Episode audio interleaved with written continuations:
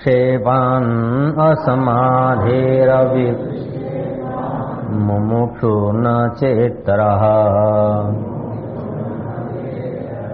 निश्चिन्त्य कल्पितं पश्यन् निश्चितं कल्पितं ब्रह्मवास्ते महाशय।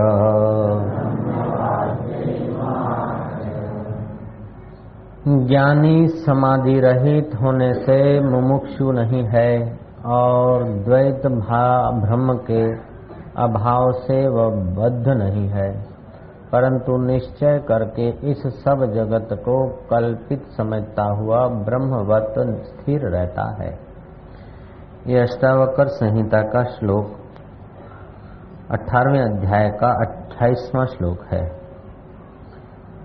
इसका भोला बाबा की छंदों में अनुवाद यह है, कर्ता समाधि है नहीं जिसमें नहीं विक्षेप है, नहीं मोक्ष ही है चाहता रहता सदा निर्लेप है। सब विश्व कल्पित जान कर नहीं चित्त को भटकाए है, संलग्न रहता ब्रह्म में सो धीर शोभा पाए है। शोभते बुद्ध, वो बुद्ध पुरुष शोभता है।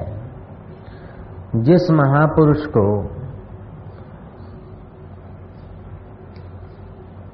समाधि की इच्छा नहीं, चित्त में विक्षेप नहीं, ईश्वर और अपने बीच कोई दूरी नहीं, अथवा जिसका सुख स्वरूप भविष्य पर निर्धारित नहीं, बिछड़े हैं जो प्यारे से दर बदर भटकते फिरते हैं, हमारा यार है हम में हमन को बेकरारी क्या। जिसने अपने उस अलख स्वरूप ईश्वर को ज्यों का त्यों जान लिया, मान लिया, स्वीकार कर लिया, उसको समाधि की इच्छा नहीं होती। समाधान तब चाहता है आदमी जब विक्षेप हो, दवाई तब चाहिए जब बीमार हो। वो चित्त के साथ जुड़कर, अंतःकरण के साथ जुड़कर, शरीर के साथ जुड़कर सुखी होने की भ्रांति से ऊपर उठ गए।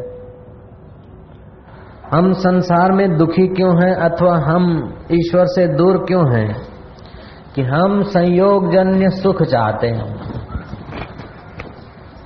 अभी जो है यहाँ जिस अवस्था में है वो अवस्था, वो परिस्थिति ठीक नहीं, भविष्य में कुछ होगा, कुछ पाएंगे, कहीं जाएंगे, कुछ मिलेगा, कुछ करेंगे, कुछ होंगे, तब सुखी होंगे।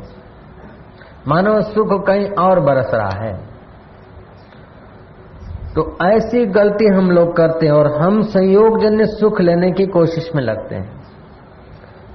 ज्ञानवान वह है, बुद्ध पुरुष वह है, मुक्त आत्मा वह है जो कुछ करके, कहीं जाकर, कुछ पाकर, कुछ खाकर सुखी होने की भ्रांति नहीं है, जो स्वयं सुख रूप है, जो अभी यहाँ इस समय आनंदित नहीं है, वो कभी कहीं किसी समय भी पूर्ण आनंदित नहीं हो सकता। आप जहाँ हो वहाँ अगर प्रसन्न नहीं हो तो वैकुंठ में भी प्रसन्नता मिलना संभव नहीं है।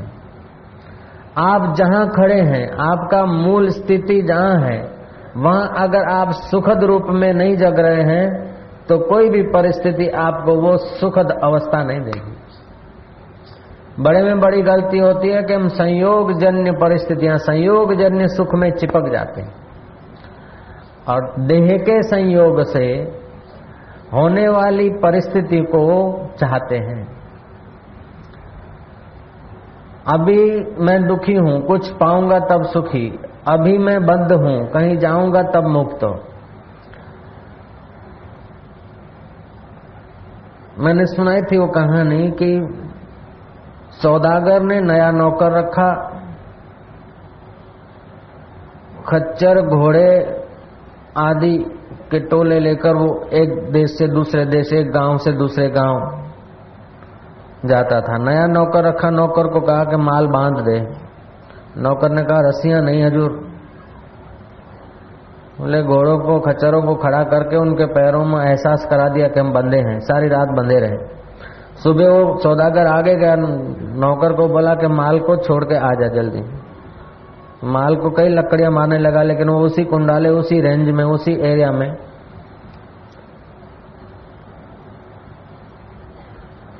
चटपटाने लगे। उस कुंडाले से, उस इलाके से बाहर नहीं निकल रहे थे। सेठ लौट के आया, बोला कि क्यों, क्या बात, अभी माल आता नहीं। बोले ये चलता ही नहीं। बोले तूने बांधा है? मैं हजूर बांधा तो रस्सी थी नहीं, बांधा नहीं। बोले जैसे बांधा था ऐसे खोल। इनके हृदय में ग्रंथि बंधने की हो गई है, जैसे बांधा था ऐसा खोल तब चलेंगे, नहीं तो नहीं चलेंगे। तो ऐसे ही हम लोगों ने भी कुंडाले बांध लिए, समाज ने भी हमारे इर्द गिर्द कुंडाले बांध दिए, हमारे मन ने भी बांध दिए। ये मिलेगा तब सुखी होंगे।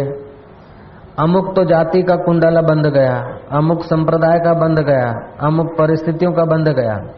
ये ऐसे प्रकार की सूक्ष्म रस्सियां बंध गई कि महाराज अब हम चलना भी चाहते हैं, इस देह अध्यास का कुंडाला पार करना भी चाहते हैं, लेकिन घूम फिर के वहीं आ जाते। सोटियां लगने पर जैसे खच्चर और घोड़े इधर से उधर छटपटाते थे, लेकिन दौड़ नहीं लगा पा रहे थे, उस रेंज से, उस एरिया से बाहर नहीं जा पा रहे। ऐसे ही हमारे मन को कई बार दुख की सोटियां लगती है, अपमान की सोटियां लगती है, क्रोध की सोटियां लगती है, बेचैनी की, मौत की खबरें सुनते हैं किसी की, ये सब सोटियां लगती है। लेकिन ऐसे बंधे हैं कि देह अध्यास का, देह में जो अहम है, वो अहम जो देह का बंध गया, फिर जाति का अहम, फिर संप्रदाय का अहम, फिर कुल का अहम, फिर पति होने का अहम, पत्नी होने का अहम, बेटा होने का अहम, बाप होने का अहम, शिक्षक होने का अहम, साधु होने का अहम, संत असाधु होने का अहम, ये जो कुंडाले हमने चित्त में बांध रखे हैं, उन कुंडालों के कारण ही हम परमात्मा से दूर से महसूस होते हैं। श्री राम। बचपन में ही सुन लिया, समाज ने कुंडाला बना दिया, तू फलाने का पुत्र है, फलाने तेरी जात है। उन्होंने तो रेखा खींच दी, उन्होंने तो कुंडाला बना दिया। फिर पढ़ाई पढ़े, तुम फलाने हो, तुम एमए हो, तुम पीएचडी हो, तुम फलाने अफसर हो, तुम फलाने के पति हो, फलाने के भाई हो, फलाने के हो। ऐसा करते करते हमको देह के साथ इतना जोरदार रस्सियां जकड़ दी गई है, है केवल कल्पित। तो पतंजलि महाराज कहते हैं कि योग करो, चित्त की वृत्तियां निरोध हो जाए। लेकिन अष्टावकर कहते हैं कि चित्त की वृत्तियां उठती क्यों है, जरा सोचो। चित्त की वृत्तियां उठती है आसक्ति से, इच्छाओं से। इच्छा रूपी तूफान चलता है, इसलिए सरोवर में वृत्तियां रूपी, चित्त रूपी सरोवर में वृत्तियां रूपी तरंगे उठती। तरंगों को कब तक शांत करोगे? कुछ तरंगों को शांत करा, तूफान चालू है तो तरंगे तो आती रहेगी, बनती रहेगी। तुम तूफान को हटा दो, तूफान आता है उल्टी मान्यता से, वासनाएं आती है उल्टी मान्यता से, वासनाएं आती है ना समझ से। वासनाओं के तूफान को, इच्छाओं के तूफान को हटा दो तो फिर तरंग चित्त में होंगे नहीं, और जो हो रहे हैं उनको तरंग को तरंग समझकर तूफान से उनको बचाओ तो सरोवर दिख जाएगा। तो हमारे चित्त में तरंगे उठती हैं क्योंकि हम कुछ बन जाते हैं, कुछ बने हुए हैं और फिर कुछ पाना चाहते हैं, और बड़े में बड़ी गलती ये करते हैं कि कुछ पाकर सुखी होना चाहते हैं। जय जय। कुछ पाकर सुखी होना चाहते हैं, कहीं जाकर सुखी होना चाहते हैं, कुछ करके सुखी होना चाहते हैं। जो बुद्ध पुरुष हैं, ज्ञानवान, वह कुछ करके सुखी नहीं होना चाहते।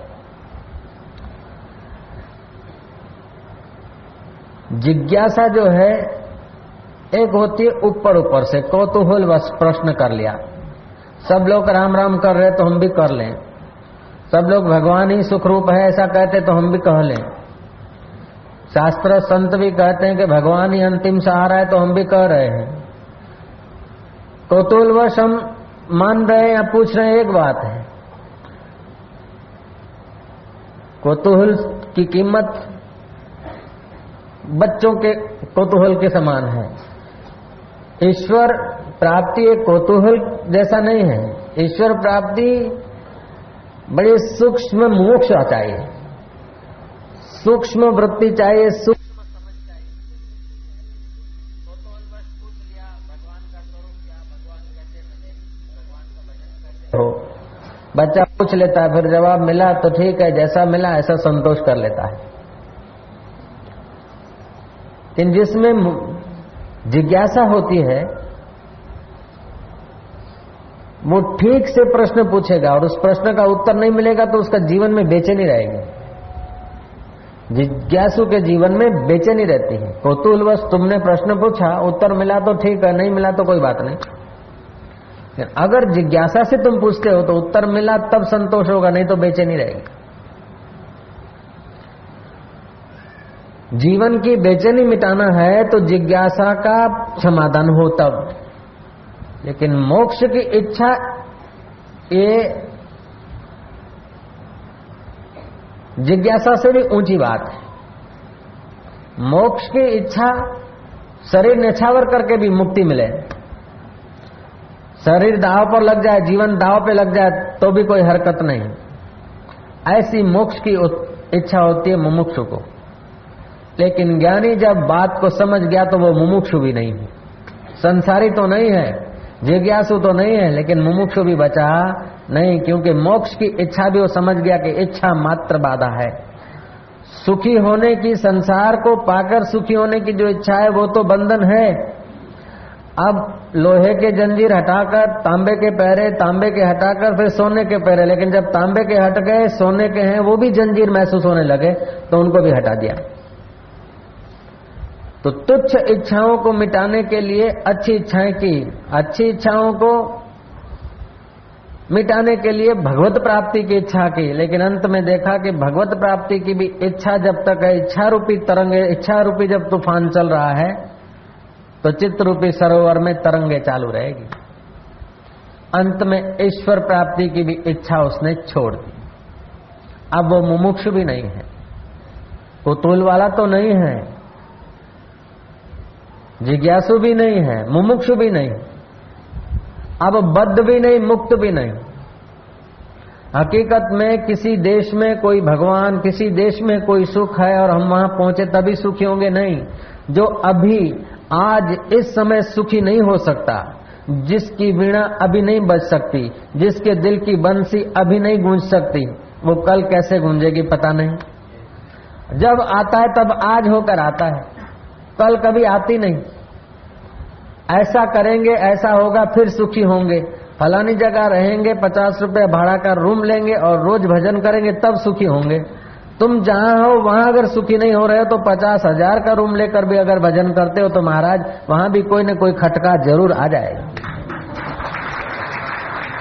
पृथ्वी का ऐसा कोई कोना नहीं, अथवा तो स्वर्ग का ऐसा कोई कोना नहीं कि पाताल का ऐसा कोई कोना नहीं। तीनों भुवन में ऐसी कोई जगह नहीं कि आप देह को मैं मानकर पूर्ण रूप से संतुष्ट रह सकें। कुछ न कुछ फरियाद होगी, कुछ न कुछ प्रतिकूलता होगी, कुछ न कुछ आकांक्षाएं बनी रहेगी। अष्टावक्र कहते हैं कि धीर पुरुष वह है जिसने आकांक्षाओं को ही छोड़ दिया, इच्छाओं को ही छोड़ दिया। खून पसीना बाता जा, तान के चादर सोता जा, ये किश्ती तो हिलती जाएगी, तू हंसता जा या रोता जा। ये चित्रूपी किश्ती हिलती रहेगी तब तक जब तक वासनाएं हैं, जब तक कुछ पाने की इच्छा है, जब तक कुछ करने की इच्छा है, जब तक कुछ जानने की इच्छा है। इच्छा मात्र, इच्छा मात्र अज्ञान से पैदा होती है और अज्ञान होता है अपने स्वरूप का ज्ञान नहीं, और अपन जो नहीं है उसको मैं मानने की गलती। अपना वास्तविक स्वरूप एक है, उसकी सत्ता से दूसरा अंतवाहक शरीर बना और अंतवाहक शरीर की सत्ता और सहयोग से आदि भौतिक शरीर बना। ये जो हमें दिख रहा है हाथ पैर सिर वाला शरीर, ये आदि भौतिक शरीर है, इसका आधार है अंतवाहक शरीर। इस स्थूल शरीर का किया कुछ नहीं होता, अंदर से जब आप करते हैं तभी उसका किया होता है। जैसे इंजन में जो गियर होता है, जैसा गियर बदलता है, जितना पेट्रोल मिलता है गाड़ी उतनी भागती हुई नजर आती है। गाड़ी बाहर से भागती हुई गाड़ी नजर आती है लेकिन काम अंदर इंजन कर रहा है। ऐसे ही कृत्य करता हुआ ये शरीर दिखता है लेकिन इसके किए हुए की कोई कीमत नहीं। अंदर तुम्हारा भाव कैसा है? ये मंदिर में बैठा है तो जरूरी नहीं कि आप सज्जन हो, महात्मा हो, और ये दुकान में बैठा है तो ये जरूरी नहीं कि आप व्यापारी हो। आपका अंदर चित्त जहां बैठा है आप वैसे हो, लेकिन उस चित्त के साथ और शरीर के साथ जुड़ जाते और अपने आप को आप भूल जाते। जब अपने आप को भूल जाते तो चित्त में तो इच्छाएं वासनाएं होती हैं, कल्पनाएं होती है, आकांक्षाएं होती हैं, और वो आकांक्षाएं हमेशा भविष्य पर निर्भर होती हैं। मन का एक स्वभाव है कि इसको जो परिस्थिति प्राप्त है वहां नहीं टिकेगा, या तो भूतकाल को चिंतन करके दुखी होएगा या तो भविष्य की कल्पना करके। मोक्ष भी भविष्य में है। अभी मैं बंधा हूं, अभी संसार नहीं चाहे, अभी ये नहीं चाहे, वो नहीं चाहे, लेकिन बस भगवान के नाम की माला जपता रहूं, भगवान मुझ पर प्रसन्न हो। तो अभी इस समय भगवान नाराज है, माला जपूं और बाद में भगवान प्रसन्न हो तब मैं सुखी रहूंगा। ये भी भगत का भाव हो सकता है, अच्छा भाव है, सात्विक भाव है। जो बोतल लाकर दारू पीऊंगा तब सुखी होऊंगा उसकी अपेक्षा इसकी भावना अच्छी है, लेकिन ज्ञानवान की ये भावना भी नहीं रहती। जय जय। वो ऐसा नहीं सोचता कि भविष्य में अभी दुखी हूं, अभी ईश्वर नहीं है और भविष्य में मिलेगा, अभी शांति नहीं है, बाद में होगी। तो ये सब कर कर कर कर कर कराने की जो आदत है वो है चित्त की, और वो माया है। आद्य शंकराचार्य ने कहा, नास्ति अविद्या मनसो अतिरिक्ता मन एव अविद्या भवबंध हेतु हो, तस्मिन विलीने सकलम विलीनम तस्मिन जिगृणे सकलम जिगृणे। ये अविद्या या माया मन से बाहर नहीं है, मन ही अविद्या है। ये अंतवाहक शरीर ही माया है, सूक्ष्म शरीर ही माया है। इसमें जो चीज मौजूद है उसकी कोई कदर नहीं, और जो ला मौजूद है उसकी आकांक्षाएं पैदा होती। मजे की बात है कि कल कभी आती नहीं, जब आती तब आज होके आती, और जो आज प्रसन्न नहीं है, आज परितृप्त नहीं, वो कल कभी परितृप्त हो ही नहीं सकता। और कल भी आज होकर आएगी और मन फिर कल पे भागेगा। आप प्रयोग करके देखना, बत्तीस दांत में एक दांत अगर टूट जाता है तो देखना जरा जीभ बार बार कहाँ जाती है। इकतीस की कोई खबर नहीं लेगी, जो नहीं है उधर ही जाएगी। ये मनीराम का स्वभाव है, चित्त का स्वभाव है, जो नहीं है उधर जाती। लेकिन ज्ञानवान जो है वहां ठहरता है और जो नहीं है उसकी फिक्र नहीं करता। इसीलिए वो हर हाल में मस्त रहता है, हर हाल में तृप्त रहता है। पूरे हैं वो मर्द जो हर हाल में खुश है, मिला अगर माल तो उस माल में खुश है, हो गए बेहाल तो उसी हाल में खुश है, कभी सोए हाट में तो कभी बाट में खुश है, कभी ओढ़े टाट तो कभी उसी वाट में खुश है। पूरे हैं वो मर्द जो हर हाल में खुश है। उसकी खुशी भविष्य पर नहीं है, उसकी खुशी कोई संयोग पर नहीं है, उसकी खुशी कोई प्राप्ति पर नहीं है अथवा किसी त्याग पर नहीं है। उसकी खुशी अपने तीसरे निज स्वरूप पर ठहरने की है। तो हमारे तीन शरीर हैं, एक चिदाकाश स्वरूप, शुद्ध स्वरूप जिसको हम मैं बोलते हैं, शुद्ध मैं अगर हूं माया मिल गई, मैं हूं फलाना, ये माया मिला दी। मैं जहां से उठती है वो हमारा आत्म स्वरूप है, उसकी सत्ता लेकर ये अंतवाहक शरीर दूसरा, और दूसरे शरीर का संयोग लेकर ये जो दिख रहा है तीसरा शरीर। तो हम लोग गलती क्या करते हैं कि इस तीसरे शरीर को अनुकूल परिस्थितियां सर्जित करके सुखी होना चाहते हैं। श्री राम। पाश्चात्य जगत का ज्ञान, विज्ञान, बुद्धिमत्ता, अक्ल और होशियारी इस और जितना इसी के लिए सुविधाएं और सुख उपलब्ध किया जाता है उतना ही आदमी सत्य से दूर चला जाता है। अगर सत्य के तरफ लक्ष्य हो और इसका उपयोग करने के लिए शरीर को खिलाएं पिलाएं तंदुरुस्त रखें, इसकी मना नहीं।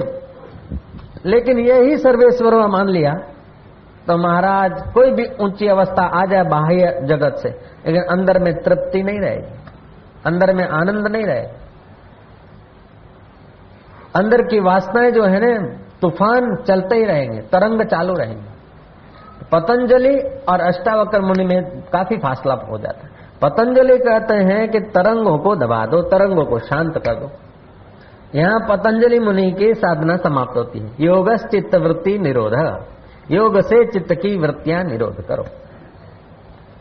लेकिन अष्टावक्र मुनि की यहाँ से साधना शुरू होती कि चित्त की वृत्तियां, चित्त दूसरा शरीर है, आपका मूल जो है वो चित्त नहीं है। तभी तो कहते हो मेरा मन, मेरी बुद्धि, मेरा चित्त, मेरा विचार।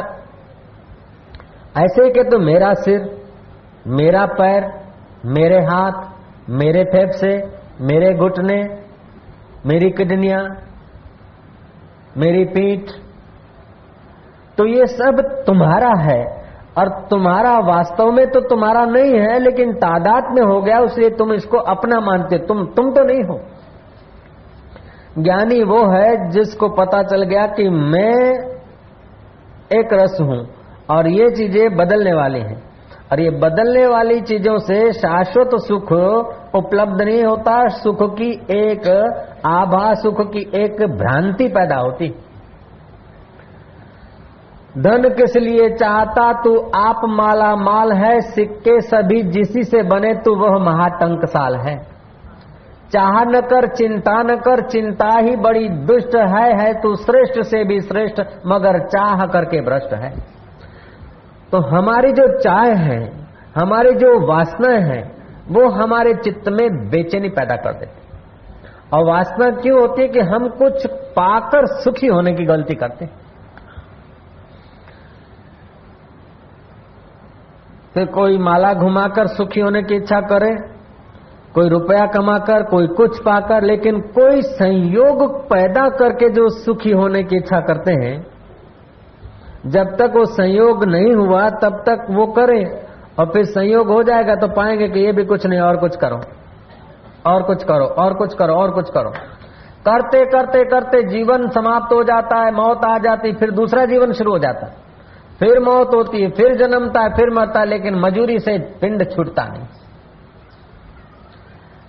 अष्टावक्र मुनि बड़ी अद्भुत बात बता रहे हैं कि ज्ञानी समाधि रहित होने से मुमुक्षु नहीं है। ज्ञानी को समाधि करने की भी इच्छा नहीं होती। ये तो बहुत ऊंची चीज है, बड़ी सुहावनी खबर है समाधि तो। लेकिन ज्ञानवान समझ गया कि समाधि भी चित्त करता है, भोग भी चित्त भोगता है, तो उस भोग से उपराम हो गया।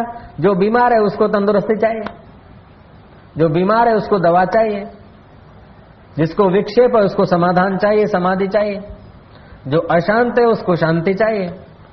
तो दृष्टा कभी अशांत हो नहीं सकता और दृश्य सदा एक जैसा रह नहीं सकता, ऐसा उसको ज्ञान हो गया।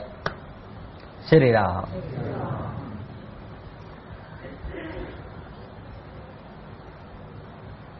जो घूम रही है सो घूम रही है और जो खड़ा है सो खड़ा है। पृथ्वी घूम रही है, सूर्य खड़ा है। गैलीलियो ने सिद्धांत अपना बताया। ऐसे ही जो दृष्टा अपनी महिमा में जो का त्यों है वो त्यों का त्यों है और जो चित्त और शरीर है, जो बदलता है वो बदलता है। हिरण्यकश्यपु भगवान विष्णु के विरोधी थे, देवताओं के विरोधी थे, तप करने गए। एकाग्रता से कुछ संकल्प बल, कुछ सामर्थ्य आता है, लेकिन चित्त में परम शांति आना और बात है। तब तो असुरों ने भी किया है, सिद्धियां तो असुरों के पास भी है, सुरों के पास भी हो सकती है, लेकिन ज्ञानी न असुर है न सुर है। ज्ञानी सुर और असुर जिससे दिखते वो परम पद में स्थिर है। महाराज हिरण्यकश्यप गया तप करने को, देवताओं ने देखा कि अभी तो एक है। तप करने को गया है, कयाद उसकी पत्नी थी, कयादू के गर्भ में प्रहलाद था, इंद्र उसको पकड़ के ले जा रहा था। रास्ते में नारद जी मिले। नारद ने कहा अबला को क्यों कष्ट दे रहे हो? इंद्र ने कहा अबला है, मैं इसको कष्ट नहीं दूंगा, लेकिन इसका बाप, ये इसके कयादू के गर्भ में जो पुत्र है, इसका बाप हमारा दुश्मन है। वो एक ने हमको सताया, नाक में दम कर दिया, अब दूसरा भी जब पैदा होगा फिर दो हो जाएंगे, इनकी शक्ति दुगनी हो जाएगी। जय जय। इसलिए इसको अपने वहां रखूंगा और जब बेटे का जन्म होगा असुर पुत्र का, तो उसका गला घोंट दूंगा। नारद ने कहा तो चिंता मत करो, छोड़ दो, ये देवताओं का दुश्मन नहीं बनेगा, मैं कयादू को हरि चर्चा सुनाता हूं, भगवान का भक्त बना दूंगा। अब संत की बात तो महाराज असुर भी मानते हैं, सुर भी मानते हैं और संसारी भी मानते हैं। संत सुखी परहितदर्शी, जो परहित में रत है, जिनको संयोगजन्य सुख लेने की भ्रांति नहीं है, जो दूसरों को सुख देने में ही अपना स्वभाव बना लेते हैं, दूसरों को सुख देने का, ऐसे व्यक्ति पर सब लोग भरोसा करते हैं, ऐसे व्यक्ति को सब लोग अपना मानते हैं। इंद्र ने बात मान ली, कयादू को नारद जी अपने आश्रम में ले आए। एक झोपड़ी में रही, जैसे बेटी बाप के घर रहती है ऐसे कयादू नारद जी के आश्रम में रह रही थी। नारद जी उसको भगवान की चर्चा सुनाते। कयादू तो भूल जाती थी, लेकिन नारद जी संकल्प को लेकर बोलते थे कि मां के गर्भ में जो बालक है वो हरि भक्त बने, ऐसे भाव से बोलते थे। आपको अपना संयोगजन्य सुख लेने की अगर इच्छा नहीं तो आपके सामर्थ्य संकल्प में बड़ी सूक्ष्मता आती, बड़ा सामर्थ्य आता है। कयादू के गर्भ में प्रहलाद था, वो हरिचर्चा सुनते सुनते ही अंदर ही ज्ञानी होने लगा, हरिमय होने लगा। शुक्राचार्य का पुत्र शिक्षक था, उसके पास प्रहलाद को पढ़ने भेजा,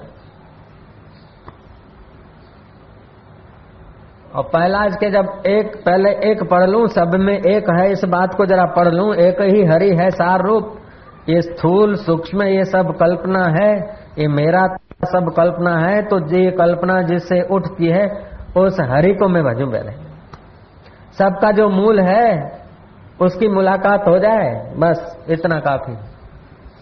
एक मुझे पढ़ लेने दो, पहले कक्का ही पढ़ लेने दो। क क में अ छुपा है, अकार कहां से उठा उसको जरा जान लो। शुक्र पुत्र जो शिक्षक थे, उन्होंने जाके पिता को कहा कि तुम्हारा बेटा तो बिगड़ा, वो भगवान की भक्ति करता है लेकिन और छोरों को भी बिगाड़ दिया।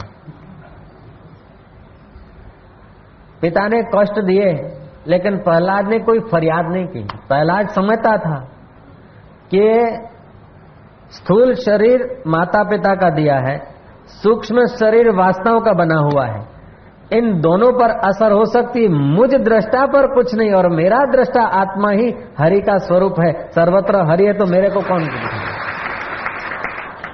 ये अद्वैत निष्ठा सर्वत्र हरि के दीदार करने की जो दृढ़ता थी,